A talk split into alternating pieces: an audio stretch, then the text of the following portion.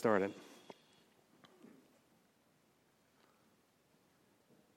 If the technology works, I can control the slides from here.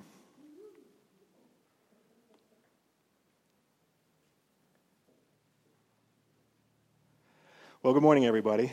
Welcome to New Life in Christ Church of Cedar Creek. My name is Bill Stewart. I'm on the board of trustees for the church, and I also uh, run the uh, audiovisual. So I'm kind of the guy behind the scenes, along with Michael, to uh, get the uh, audio and visual going for every week. Last week, Pastor Phil asked me if I'd be willing to give a message on forgiveness, and of course I agreed. I've um, given a few messages before here. The last one was in 2019, and we didn't really do anything last year because of all the all the situation with uh, with COVID and that. So anyway, um, this, today's message on forgiveness, as it turns out, dovetails nicely into what Phil uh, taught last week, which was uh, entitled A New Beginning. And I almost entitled today A New Beginning uh, Forgiveness, but uh, didn't want to hijack his message too much. So, Father, why don't we, um, why don't we open in prayer? So, Father, we seek your wisdom, not the wisdom of the world. And rather than my words, let's use your words and written especially for forgiveness. Psalm 51 is entitled A Contrite Sinner's Prayer for Pardon. And it's a psalm of David when Nathan the prophet came to him after he had uh, gone into Bathsheba. Bathsheba.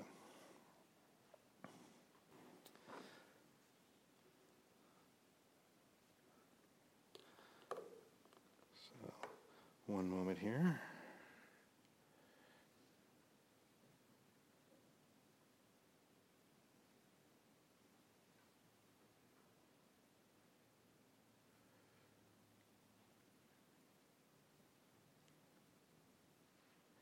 Sometimes the technology is not as fast as we would like it. And we'll speak to that. One of the reasons that we're spending time studying forgiveness is it's a subject that, you know, okay, well, I forgive, I zoom through it, I think about it, really not very much. Um, so today we're going to take advantage of this privilege of time that, ta- that God has given us to be together, and we're going to think a little bit about forgiveness uh, using both secular as well as examples from His Word.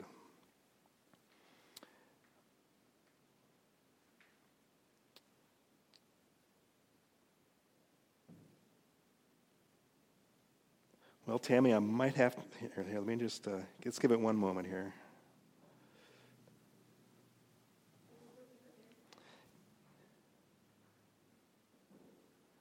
Oh, nice. It says error. Don't you love that?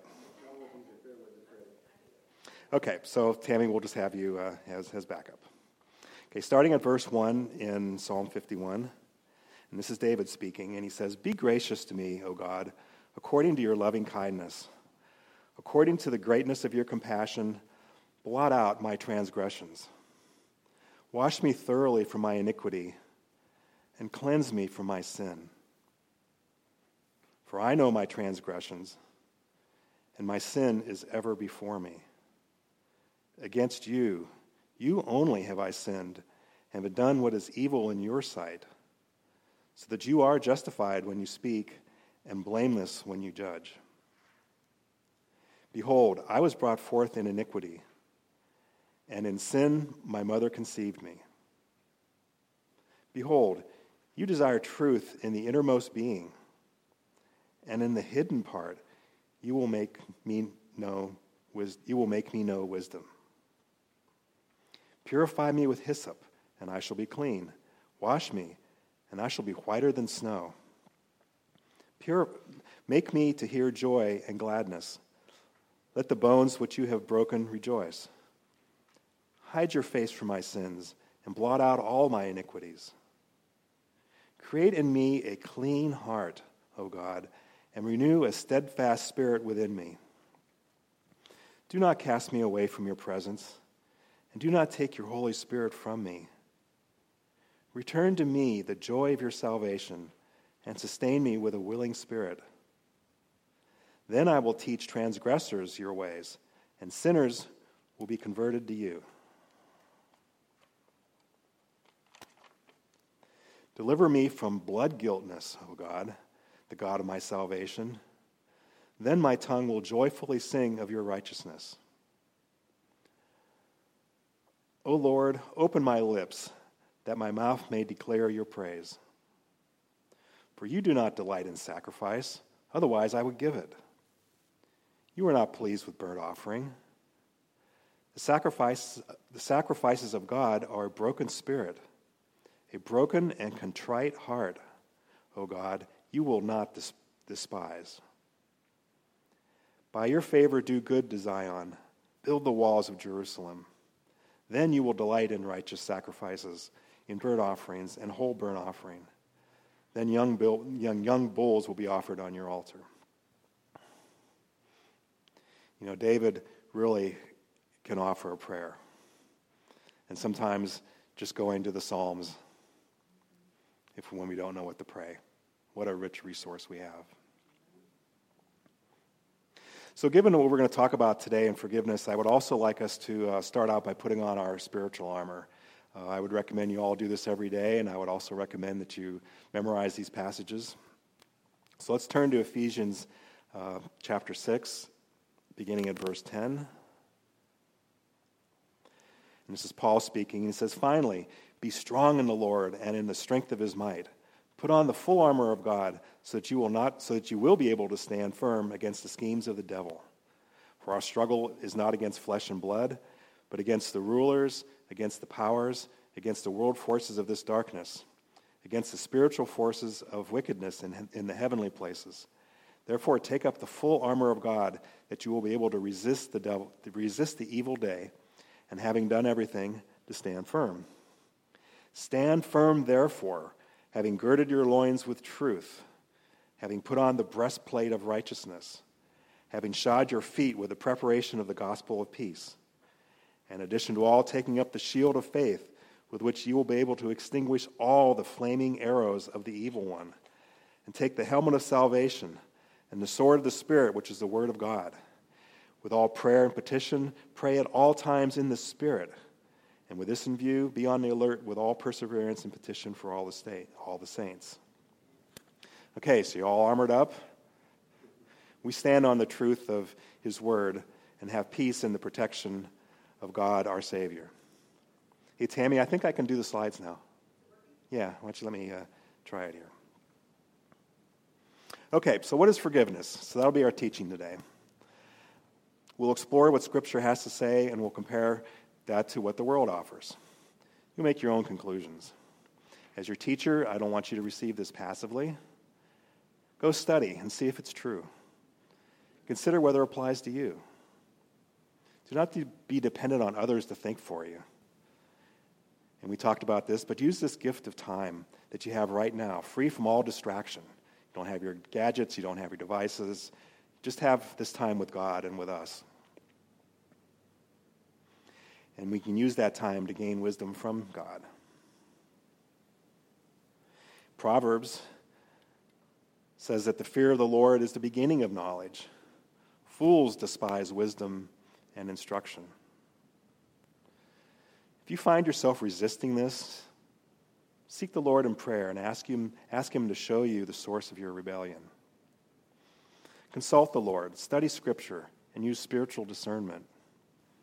God will grant you wisdom in abundance if you seek Him diligently. And I can testify personally to this. Um, we've had many examples, and I've talked about a few of them over the years. So, what is forgiveness? A secular definition might be the process by which a person is released from the consequences of an action against another person or group and restored to a positive relationship to the offended party. Well, that's a mouthful. When I get a difficult sentence like this or a complex sentence like this, I find it sometimes useful to just park here for a little bit and we'll do an analysis. Um, if we take a few minutes and look at the words and the structure, uh, we might find it beneficial. Um, so let's first look at the actions. Um, the English language calls those verbs. We have a process. So, what's that mean? Well, process means, um, especially in computers and business and governments, and it means to perform a series of established steps, uh, such as a procedure. And it's from the Latin word that means progression. So it means you're going from this to this to this to this. Okay? So, um, release. Well, in this sense, it means to discharge, as in a debt, um, or to acquit, or to let go, or to excuse. It suggests there's some penalty involved, and it's usually performed by a person of some authority. Restore, or to restore. This means to repair or to renovate, as in a building or a work of art or a vehicle or a relationship, so as to return it to its original condition. So keep this in mind, and we see how God, as we see how God forgives. All right, now let's look at the objects of the actions, or what applies or receives the actions. Okay, so we have a person, and then we have a person in a group. This suggests then that more than one person is, forgot, is involved in forgiveness. Uh, will show that we can also forgive ourselves. Consequences. Uh, you might observe that although I forgive someone, consequences might remain. For example, I receive forgiveness for theft, but I still must make restitution. This is where our textual analysis helps us. Because if we look further in this sentence here, to release from consequence, the release from consequence is refers to the relationship. Okay.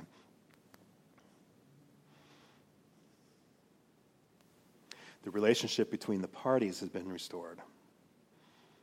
With God, the consequences are eternal damnation.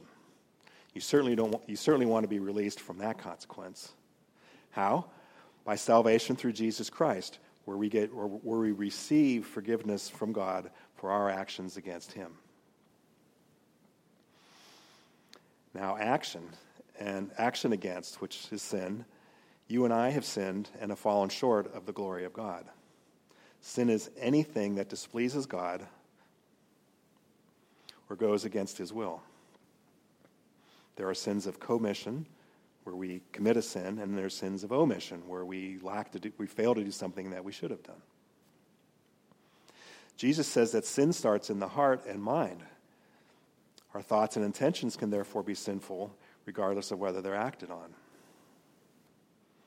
My life, therefore, is full of sin, and I continue to sin.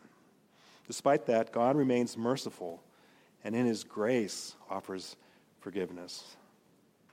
We'll talk about actually receiving an offer of forgiveness, but it's through God's grace that we have forgiveness. Next, we have a relationship. Well, we know what relationships are. They're the way that people's are, people are connected, including being connected by blood or by marriage.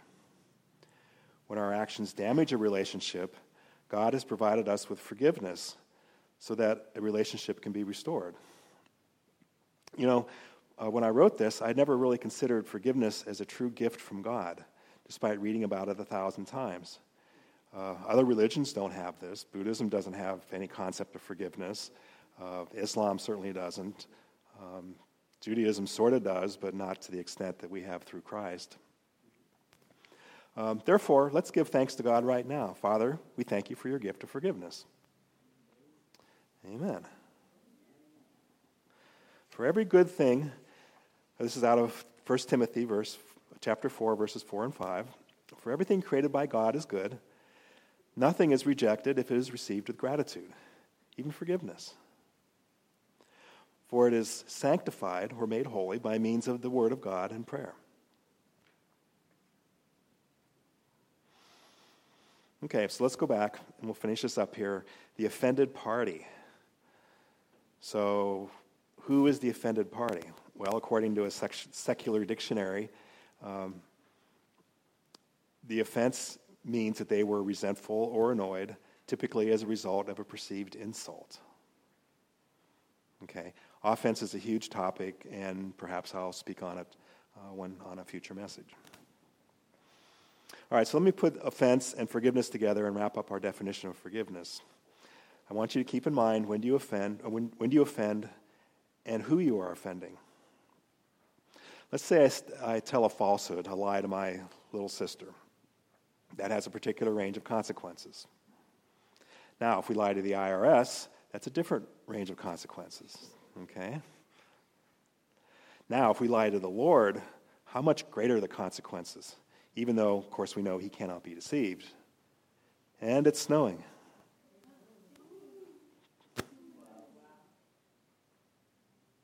The point is, is that sin offends our holy God and it breaks our relationship with him.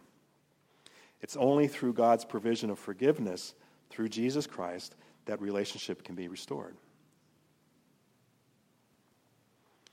So, I mentioned this earlier, but the reason that we're spending so much time here is I want you to slow down just for a moment.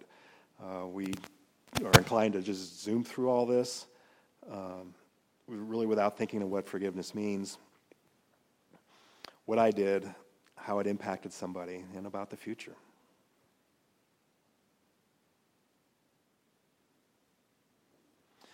Okay, so forgiveness from God started out initially with the blood sacrifice, and he established this in the Old Testament. Uh, Hebrews says that according to the law, as one may almost say, all things are cleansed with blood, and without the shedding of blood, there is no forgiveness.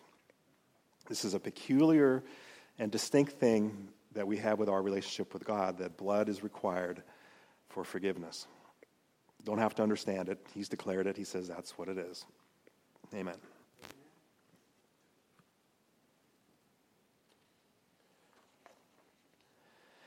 So in the Old Testament, the priest performed the sacrifice according to the instructions that God gave to Moses.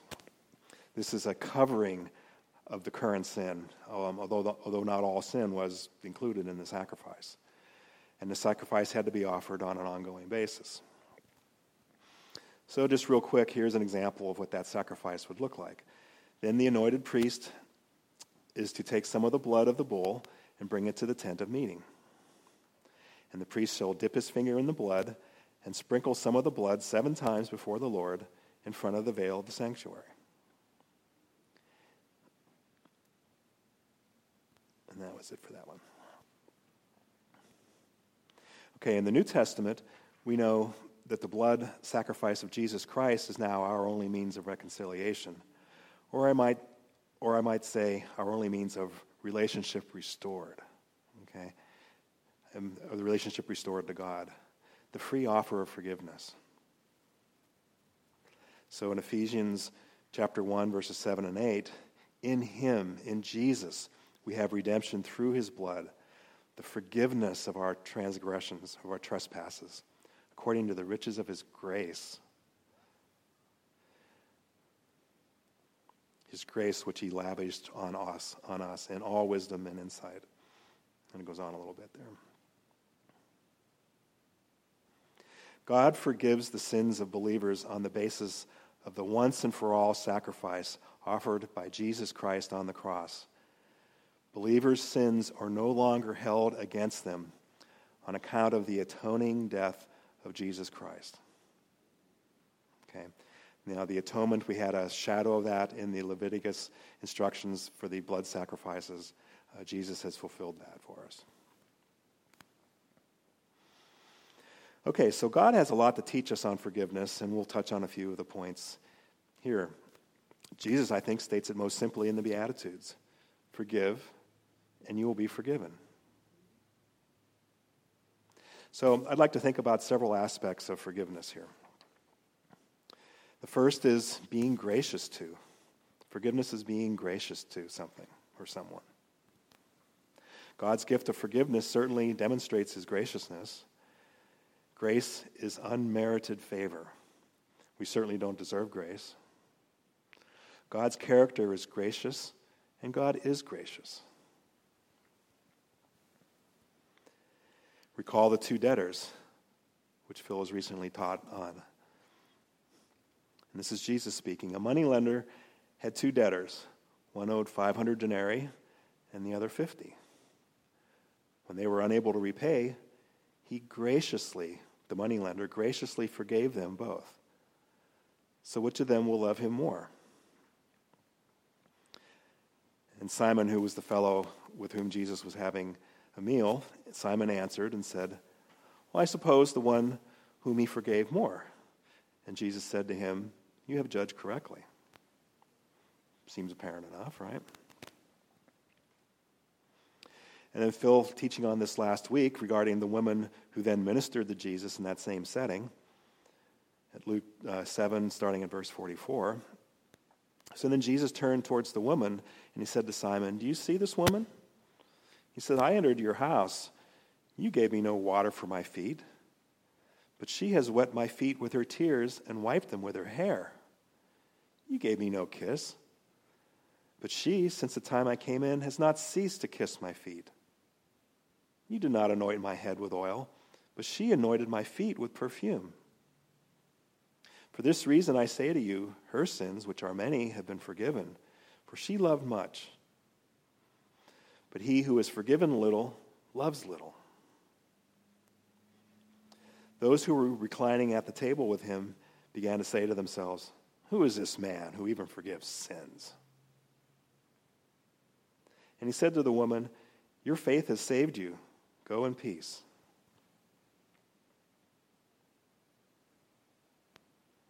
I apologize, I have not been advancing the slides. So we'll do that for the folks at home here. I get up, so caught up in the reading that I forget what I'm supposed to do. Maybe I need a, maybe I need someone to run the slides for me. there it is.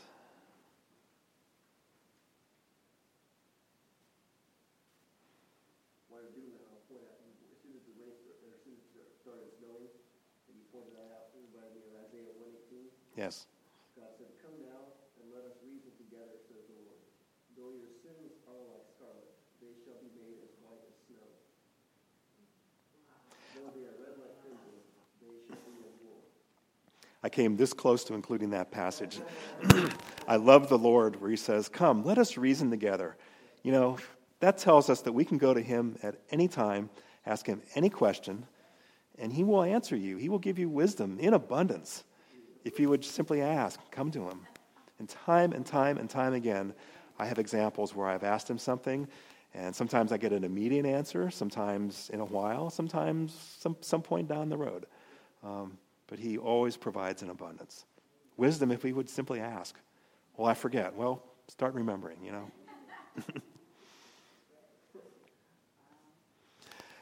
okay, so I, my notes say to advance the slide. Okay, last week, um, Pastor Phil also uh, taught about the martyr Stephen. Notice the grace in Stephen's forgiveness. Now, we're still talking about forgiveness, the aspect of grace that, it, that is in forgiveness. And so in Acts 7, starting at verse 59, they went on stoning Stephen as he called on the Lord and said, Lord Jesus, receive my spirit. Then, falling on his knees, he cried out with a loud voice, Lord, do not hold this sin against them. And having said this, he fell asleep.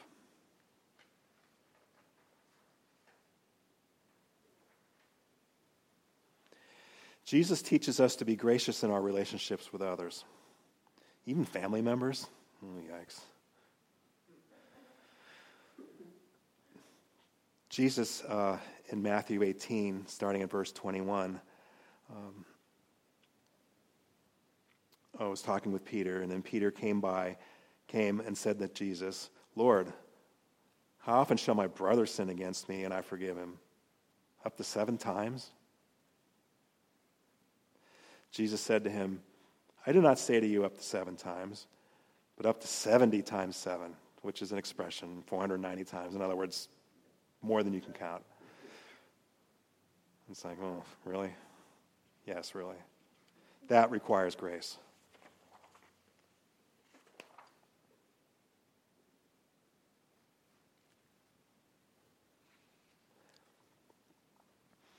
So then, why can I forgive? It's because God expressed his love for us through Christ. He covered our sins in him. Thus, through faith, faith in Jesus, we are reconciled to God. In that light, surely we should be able, we should be willing to cover sins done to us by other people. You think? Not that we can forgive sin on God's behalf, but we can do so in our relations to others. There's where the grace comes in. Lord, give me grace. Another aspect of forgiveness is the notion of passing over. Forgiveness embodies this concept, this act of passing over. Remember back to our definition of action. One of the actions in forgiveness is, is passing over. Starting in Romans chapter 3, verse 23, and this is Paul speaking, and he says, For all have sinned and fall short of the glory of God, being justified as a gift by his grace through the redemption which is in Christ Jesus.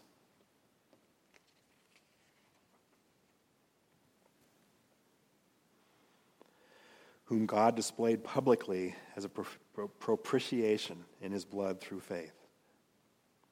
This was to demonstrate his righteousness because in the forbearance of God, he passed over the sins previously committed.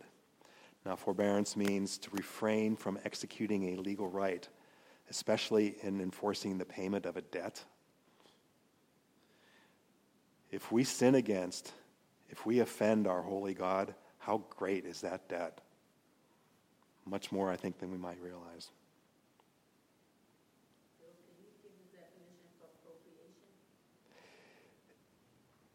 Yes. Uh,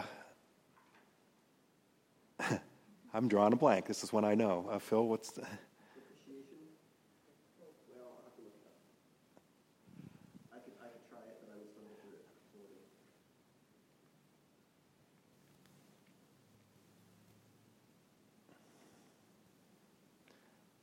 I believe it's a legal satisfaction, a legal substitution.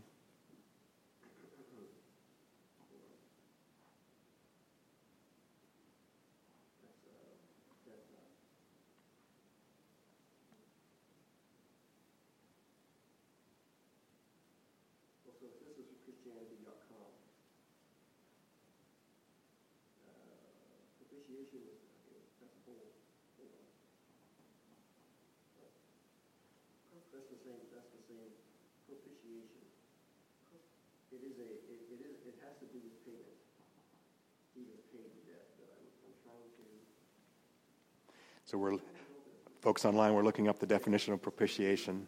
Shame on us for not having this memorized. It's something we, we know and we just, it slipped our mind at the moment. I bind the spirit of forgetfulness in Jesus' name.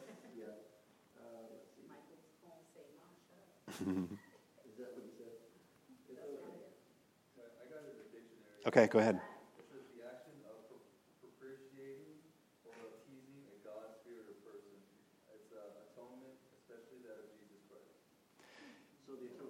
So, so it refers to the atonement. It refers to, refers to the payment of a debt. On our behalf.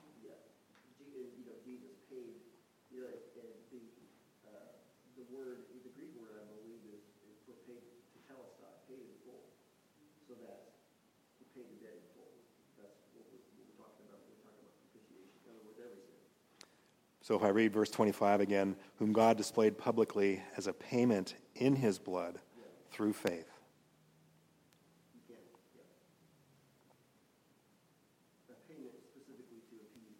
Mm-hmm. Okay, good. Thank you. Um, another example of forgiveness uh, with the aspect of passing over uh, is in Ezekiel starting at uh, chapter 18, verse 21. And this is God speaking. But if the wicked man turns from all his sins which he has committed and observes all my statutes and practices justice and righteousness, he shall surely live. He shall not die. All his transgressions which he has committed will not be remembered against him. Because of his righteousness, which he has practiced, he will live. This is God speaking. Do I have any pleasure in the death of the wicked? declares the Lord God. Rather than that he should turn away from his ways and live. I speak to everyone who thinks that God wants us put in hell, punished. That is false. That is blatantly false. That is from the enemy. That is from the devil. God here says otherwise. We misjudge God's character to presume that he won't even pass over transgression, that he won't forgive. Okay? Okay, another aspect of um, forgiveness is that we assume that, um, let me say that over again. Another aspect of forgiveness is that uh, per, uh, repentance is a prerequisite, prerequisite for that renewal of relationship. I mean, it kind of seems obvious when you think about it. Um, an empty plea for forgiveness with no intention of reform, probably worthless, right? Um, godly repentance, however, involves conviction from the Holy Spirit. I think we all have had that happen. Um, let me quote from the Baker Encyclopedia of the Bible, which says repentance is literally a change of mind, or we hear a turn, change of direction. And it's not about individual plans changing, intentions or beliefs, but a change in the whole personality from a sinful course of action to God. Such a change is sometimes referred to as evangelical repentance, since it arises out of the proclamation of God's grace to the sinner and the correlative work of the Holy Spirit in the new birth. So it isn't just me saying, "Oh yeah, I'm not going to do that one thing anymore. I'm sorry. you know, forgive me." It's rather that was wrong. My whole view was wrong. My attitude was wrong. My perception was wrong. I'm going to turn now. I'm, to, I'm not going to go, go that way, that, follow that course anymore. I'm going to go this way. Okay. And that's the. Turn it down a little bit? Okay. Sure. I'll try pulling this out a little bit. That might help. Probably hits against my head, against my hard head here.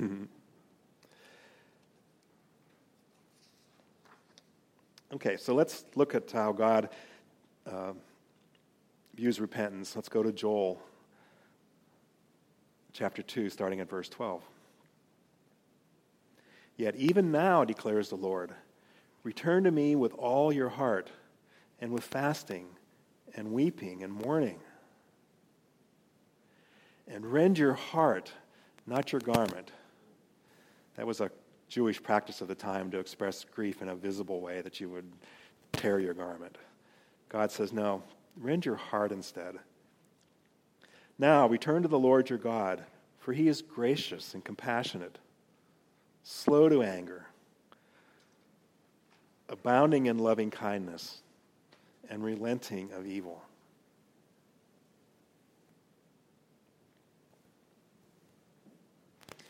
Okay, another aspect of forgiveness is the offending party must accept the offer.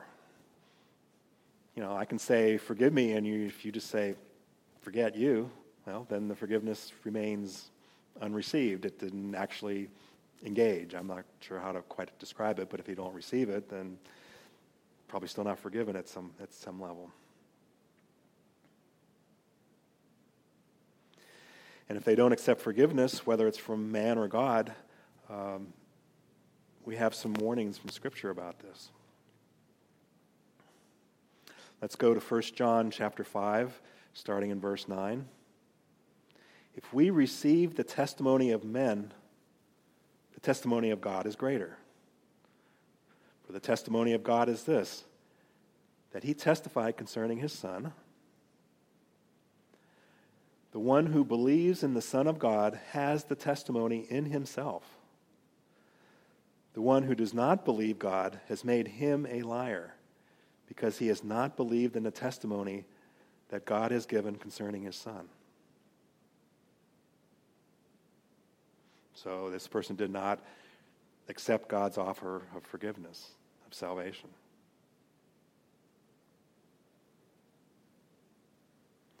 Hebrews 12, verse 25 See to it that you do not refuse him who is speaking, referring to Jesus, to God. For if those did not escape when they refused him who was warning them on earth, how much less will we escape who turn away from him who warns from heaven? Hmm? Okay, here's a secular story. I forgive me if I've told this before about someone who refused to accept forgiveness. And it's entitled Greater Than Governor Nash Offers a Pardon. Now, this was Governor Nash of the state of Ohio around the year 1900 through about 1904. A young man had murdered his sweetheart because she would not marry him. After much pleading by the young man's mother, the, government, the governor promised her that he would call on her son who had been sentenced to death. Finally, the governor stood before the convicted man, dressed in a Prince Albert coat, which is a, at the time, it was a formal, like a, like a trench coat, buttoned over. And, and he, uh, so the governor showed up dressed in this coat, causing the man to think about, to think that he was um, a preacher, you know, not the governor. So the governor called him by name and says, I have come to talk with you. The prisoner replied, I do not feel like talking, and then turned his back. The governor replied, I'm sure you would like to talk if you knew who I am and why I have come. The young man said, Please go out. I do not feel like talking.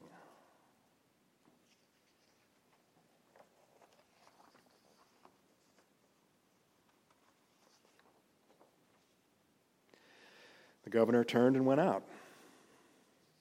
The warden entered and said, How did you make out with the governor? He said, Governor? What governor? Why, Governor Nash. That was the governor himself. Oh, said the man, if I had only known with whom I was talking. Greater than Governor Nash is talking here now to you, Jesus. Jesus wants to give you life eternal life. Governor Nash was the only person who had the power to pardon the condemned prisoner. What a pity that he rejected him. Jesus is the only one to pardon sinners. Peter tells us in Acts 4, starting at verse 12, and this was after he had given a very convicting message to the crowd about how they had uh, crucified Jesus and they were cut to the heart. And they had said, You know, what should we do? And Peter said, And there is salvation in no one else, for there is no, one, no other name under heaven that has been given among men by which we must be saved. Now, pardon, we were talking about earlier, is different um, than forgiveness to a Christian. We Christians already have uh, been pardoned. So we only need to ask for forgiveness from God. And uh, so we would never go to God and say, please pardon us.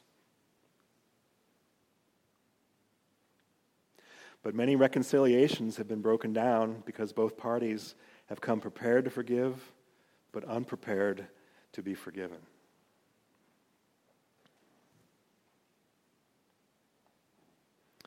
Forgive and forget, but what if I want to take a stroll down memory lane? Do we have to forget to forgive? Here's an illustration from Herschel Hobbs, and he writes We sometimes hear, I cannot forgive if I cannot forget. Well, this idea is born of the devil. If we ever really know something, we can never forget it. While a wrong done to us may still be in our minds, however, it need not be in our hearts. This means that we do not continue to hold in our hearts the wrong done to us. If God has put our sins behind us, then we can do the same with the sins others commit against us.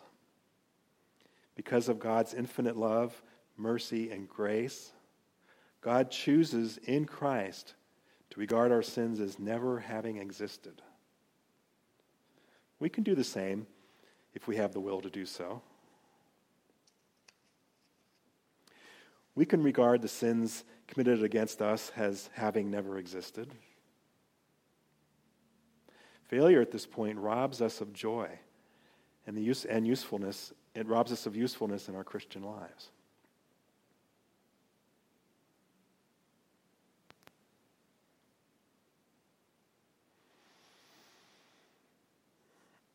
Okay, the last aspect of forgiveness that I want to talk about is why won't I forgive myself? And this is one that I struggle with, and this isn't always easy for us. But we know now that God commands us to forgive because we have been forgiven first. But what about the times when we ask God to forgive us? We've sought forgiveness from those we have hurt, but yet we can't forgive ourselves. Well, maybe it's because we have sinned with full awareness of the consequences, and therefore we presume God couldn't possibly or wouldn't possibly forgive us. We're afraid to approach Him. That's it. I've blown it big time. I'm done. Before I was saved and I was a little child, my parents gave me a Bible, and I opened it up to one page, and it said, All those who lie will die. And I thought, well, that's it. I'm done. Put it down. Oh, you know, false. Why else can't I forgive myself? Well, maybe because of pride. Maybe I'm a perfectionist who thinks that I always have to be right. Actually, I was only wrong once. One time I thought I was wrong, but I wasn't. so I can't handle it when I don't get it right. And then I beat myself up mentally. I have elevated that to an art form. And it drives people that, that know me crazy. Some people try to punish themselves for their sins as opposed to standing on the promises of, of forgiveness. So I think the key, if not the solution to forgiving yourself, is we rest in the fact that God has already forgiven me. I use my voice. I speak to the spirit of accusation, Satan, whose name actually means accuser. Hmm. And I say that I am forgiven through the blood of Jesus. Then I can refer any subsequent accusations to my defense attorney, who is, that's right. How did David respond to forgiveness? And we'll just read Psalm 32 um, for expediency. Uh, we could study this here. Uh, a couple things I'll point out that notice how his joy is restored after he, um, after David is forgiven. How blessed is he whose transgression is forgiven, whose sin is covered. How blessed is the man to whom the Lord does not impute iniquity, and in whose spirit there is no deceit. When I kept silent about my sin, my body wasted away through my groaning all day long. For day and night your hand was heavy upon me. My vitality was drained away as with the fever heat of summer. Think about that. If we don't forgive, it makes us sick.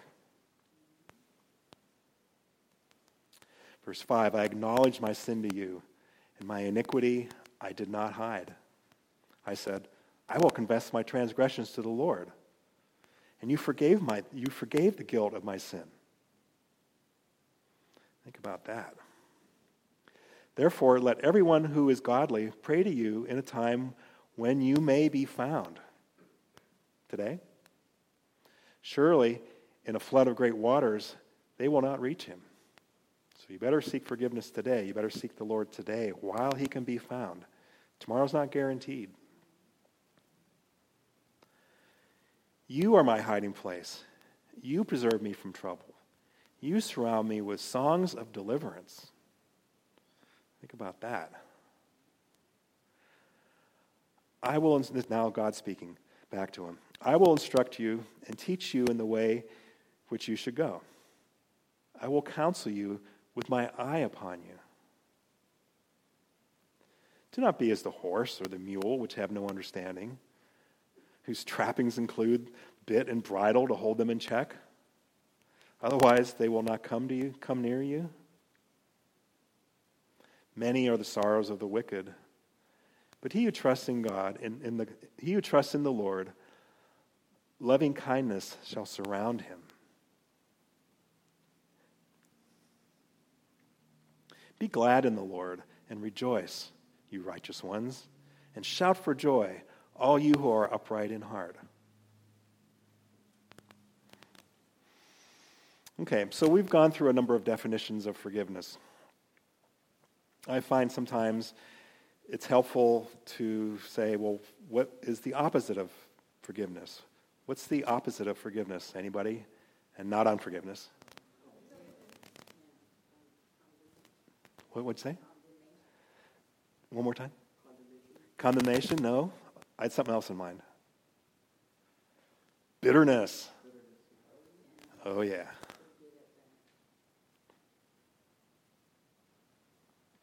Bitterness is anger and disappointment at being treated unfairly. Whatever that means. Unfair sounds awfully subjective, doesn't it? Part of the problem, I'll bet. So let's play a little word, a little word game. I love doing this, and if you'll bear with me, I think you'll find this helpful. Do any of these words have a place in you? Resentment and bitterness, dissatisfaction, discontent, grudge, indignation, sourness, rancor, spite, sullenness, churlishness, moroseness, petulance, peevishness, spleen, acrimony. Did any of these words catch your attention? Do any of these reside in your heart? Bitterness will affect your health. And just real quick, we're going to go back and we're going to look at verses 3 and 4 in Psalm 32. When I kept silent about my sin, my body wasted away through my groaning all day long. For day and night, your hand was heavy upon me. My vitality was drained away as with the fever heat of summer. Think about that. Phil recently taught about Simon, who was wanting to buy the gift of the Holy Spirit. But Peter knew Simon had enmity. Now, enmity in this sense means that Simon was actively opposed and hostile to the work of God uh, that was being performed through Peter. So, if we go to Acts 8, starting at verse 18, so, now when Simon saw that the Spirit was being bestowed through the laying on of the apostles' hands, he offered them money saying, Give this authority to me as well, so that everyone on whom I lay hands may receive the Holy Spirit. Sounds okay, but Peter said to him, May your silver perish with you because you thought you could obtain the gift of God with money. You have no part or position in this matter, for your heart is not right before God.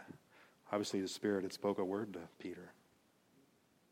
Therefore, repent of this wickedness of yours and pray the Lord that, if possible, the intention of your heart may be forgiven you. For I see that you are in the gall of bitterness. That means enmity. That means you're opposed. That means you're hostile. And in the bondage of iniquity.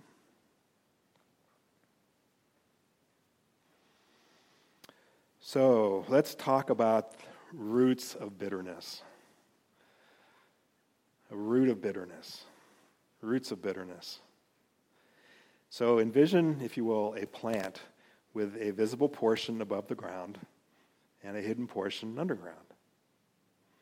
And you can see there's some words on here.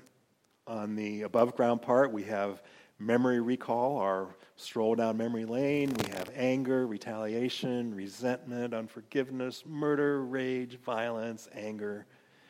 And sitting down underneath all that is unforgiveness, bitterness,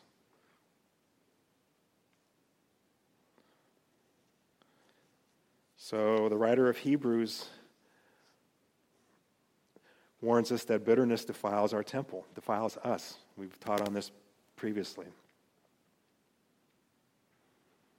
See to it that, starting in Hebrews 12 15, see to it that no one comes short of the grace of God, His grace, that no root of bitterness springing up causes trouble, and by it many be defiled. So, this is apparently a common problem. We hold on to something, we have this grudge, we have this acrimony, we vent our spleen.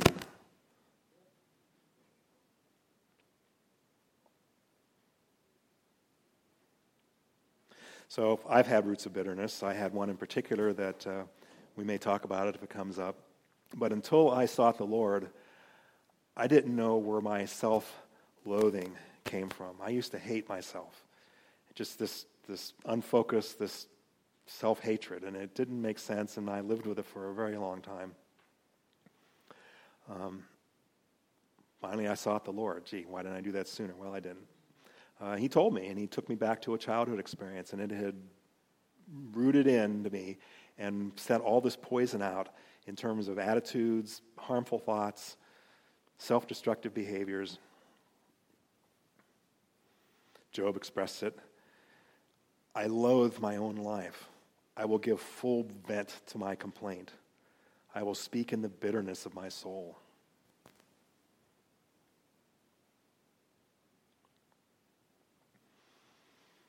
Paul speaks to this. Instead, we should heed Ephesians 4, starting at verse 29. Let no unwholesome word proceed from your mouth, but only such a word as is good for edification, which means the benefit of, according to the need of the moment, so that it will give grace to those who hear. Do not grieve the Holy Spirit of God, by whom you were sealed for the day of redemption. Let all bitterness and wrath and anger and clamor and slander be put away from you, along with all malice. Well, we didn't include those words in my list earlier. Probably should have. So let's do something about it. Let's, let's see if we can pull out a root of bitterness here, or many. On your handouts, I've given you some questions um, to help um, jog your memory, helped you to identify any bitterness that you might have. Um, as I ask God to reveal our bitterness, um, I'd, I'd ask you to write down anything that He might reveal to you. So I'll just read these through for the benefit of the audience, and then we'll, we'll offer a prayer. I am bitter from my childhood because. I am bitter at my parents because. I am bitter with God because. I am bitter with someone or something because. I seem to have vague or unfocused bitterness. Yes or no? I am bitter with life because. I am bitter because of those because of these adverse personal circumstances and list some out. I am bitter because of these external circumstances. I am bitter because of these human failures. Someone let me down. I am bitter because of a sinful heart, yes or no? And it could be my sinful heart or it could be somebody else's sinful heart. I am bitter because. I am bitter because it seems like I have always been this way. Hmm.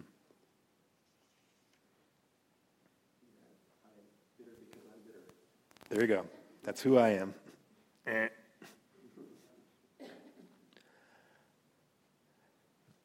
Okay, so Father, let's lift these up in prayer. Father, please reveal to me and to each of us here and to those online any unforgiveness in our hearts. Please shine your light on our bitterness. We want to see it so that, you so that by your power and grace, we can get to the source of it, confess it, forgive, and that you would heal us. Show us that we can and must always come to you for healing, never in fear, but in faith and confidence in your word and in your grace and in your love. You said that we should come boldly to the throne of grace. We do so now. Father, help us let go of any resentment and anger.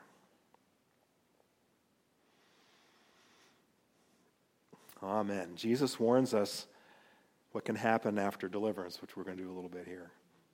Uh, we will take steps to protect against this. In Luke chapter 11, starting at verse 24, Jesus says, When the unclean spirit goes out of a man, it passes through waterless places, seeking rest. And not finding any, it says, I will return to my house from which I came. And when it comes, it finds it swept and put in order. And then it goes and takes along seven other spirits, more evil than itself, and they go in and live there. Now there's eight spirits. And the last state of that man becomes worse than the first. Well, we don't want that, so we'll, I'll show you how we can avoid that.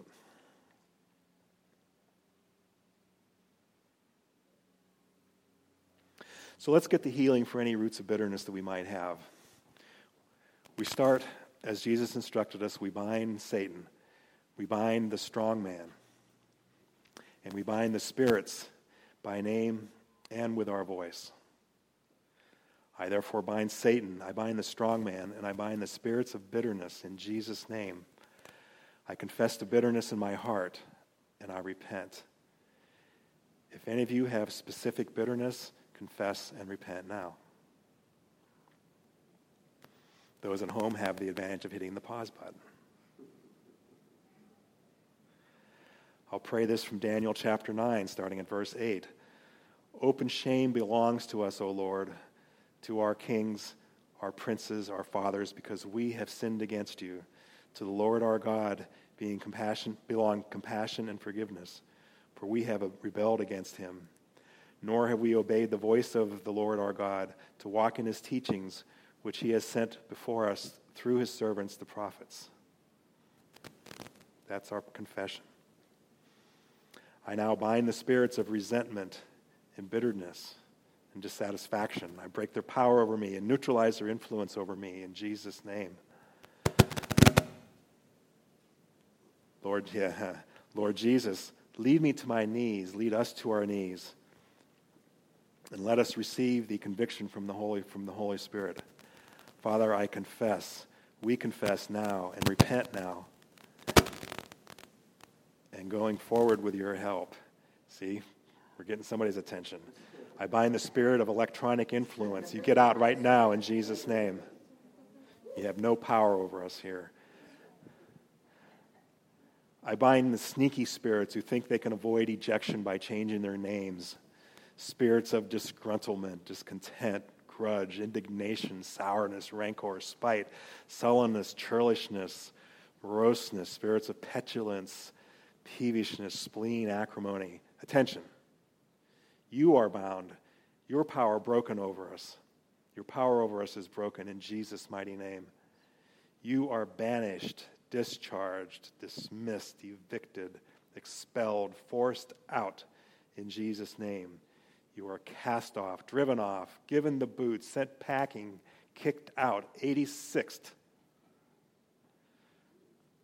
I call on the fire of God to drive out any remaining oppressing spirits that are hiding. Jesus knows where you are. For all those driven out spirits, you get into cages. They're all lined up for you. I call on holy angels to take those demons, those foul spirits, those evil spirits, to wherever Jesus commands we take those spirits out of this battle in Jesus' name. We apply the blood of Jesus to the empty spaces in our hearts where bitterness once imprisoned, defiled, and tormented us. We invite the Holy Spirit to heal us by the stripes of Jesus. We forgive those who have offended us, and we help when we ask God to help us forget the offenses. We loose warrior angels to stand as gatekeepers over each of us to keep away any new spirits of bitterness in Jesus' name.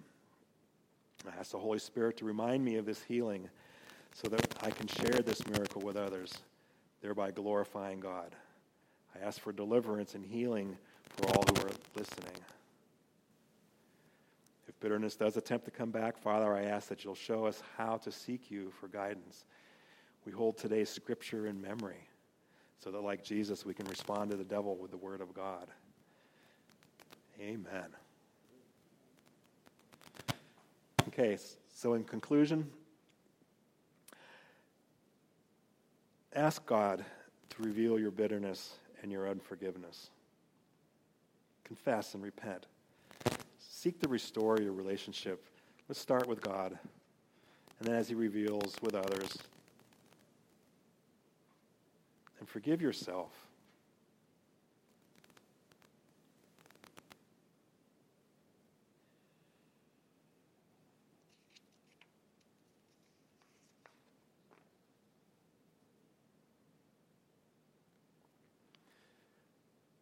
How can we know whether our repentance is genuine? Well, Phil has taught on this many times. Is there the, do we have the fruit of a changed life? You'll see it. Let us resolve to forgive all who ask, including yourself. Knock to have the door open for you, the new door to your new heart of grace and forgiveness. And at the same time, ask God to close that door through which you held grudges kept a record of wrongdoing.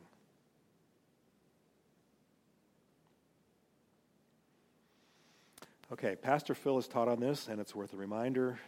You do not want to face Jesus and have him tell you, I never knew you. 150,000 people die every day and either face eternity in hell or eternity with the Lord. There's no chance of making a decision for Jesus after death.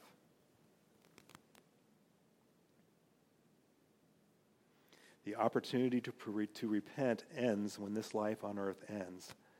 Jesus says, and I don't know if I have this slide, I do not. But he says simply, Not everyone who says to me, Lord, Lord, will enter the kingdom of heaven, but the ones who the one who does the will of my Father who is in heaven. On that day, many will say to me, Lord, Lord, did we not prophesy in your name, cast out demons in your name, and do many mighty works in, in your name? And then I will declare to them, I never knew you. Depart from me, you workers of lawlessness. What a shocking, tragic, horrible thing to hear from our Lord. So, are you saved? Do you know with complete certainty what will happen to you when you die? There are only two options.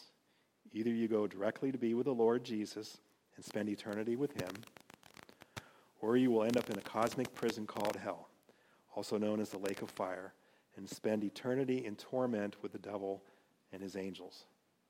Well, I don't believe that. Your belief does not change the truth. But I'm not a bad person, not like other people. Well, Jesus says in Revelation 21, verse 8, but the fearful and unbelieving and the abominable and murderers and whoremongers and sorcerers and idolaters and all liars shall have their part in the lake which burneth with fire and brimstone, which is the second death.